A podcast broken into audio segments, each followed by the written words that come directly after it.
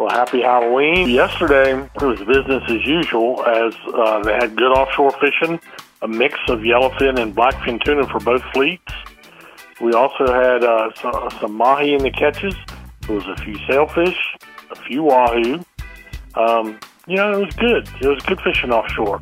That's all going to change today. Today it's going to be a transition.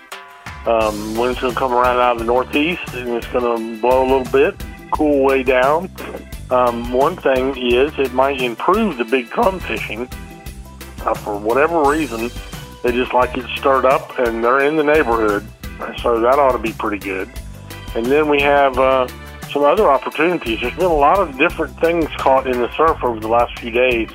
Sea mullet. Uh, there's been even a still a few pompano. There's been some bluefish, some black drum in the catches, uh, some puppy drum. So uh, that all again is going to be subject to change today. So we'll see. The one good thing about the way our beach lies, you can always find a lee somewhere. And today that would probably be from Cape Point south uh, down Hatteras Island. So we'll see what uh, all that brings.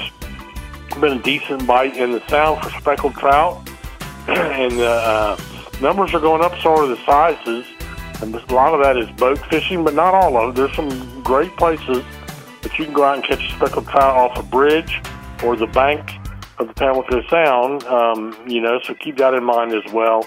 Didn't hear anything on the freshwater front yesterday, but uh, it's all in all was a good day of fishing. But we'll probably wrap up that spell of good weather. Man, it sure was nice. And now everything's going to change. The deer hunters will like it though. I'm one of those. So we'll wait and see what happens as the temperatures drop. And that's my fish report for you on this Halloween.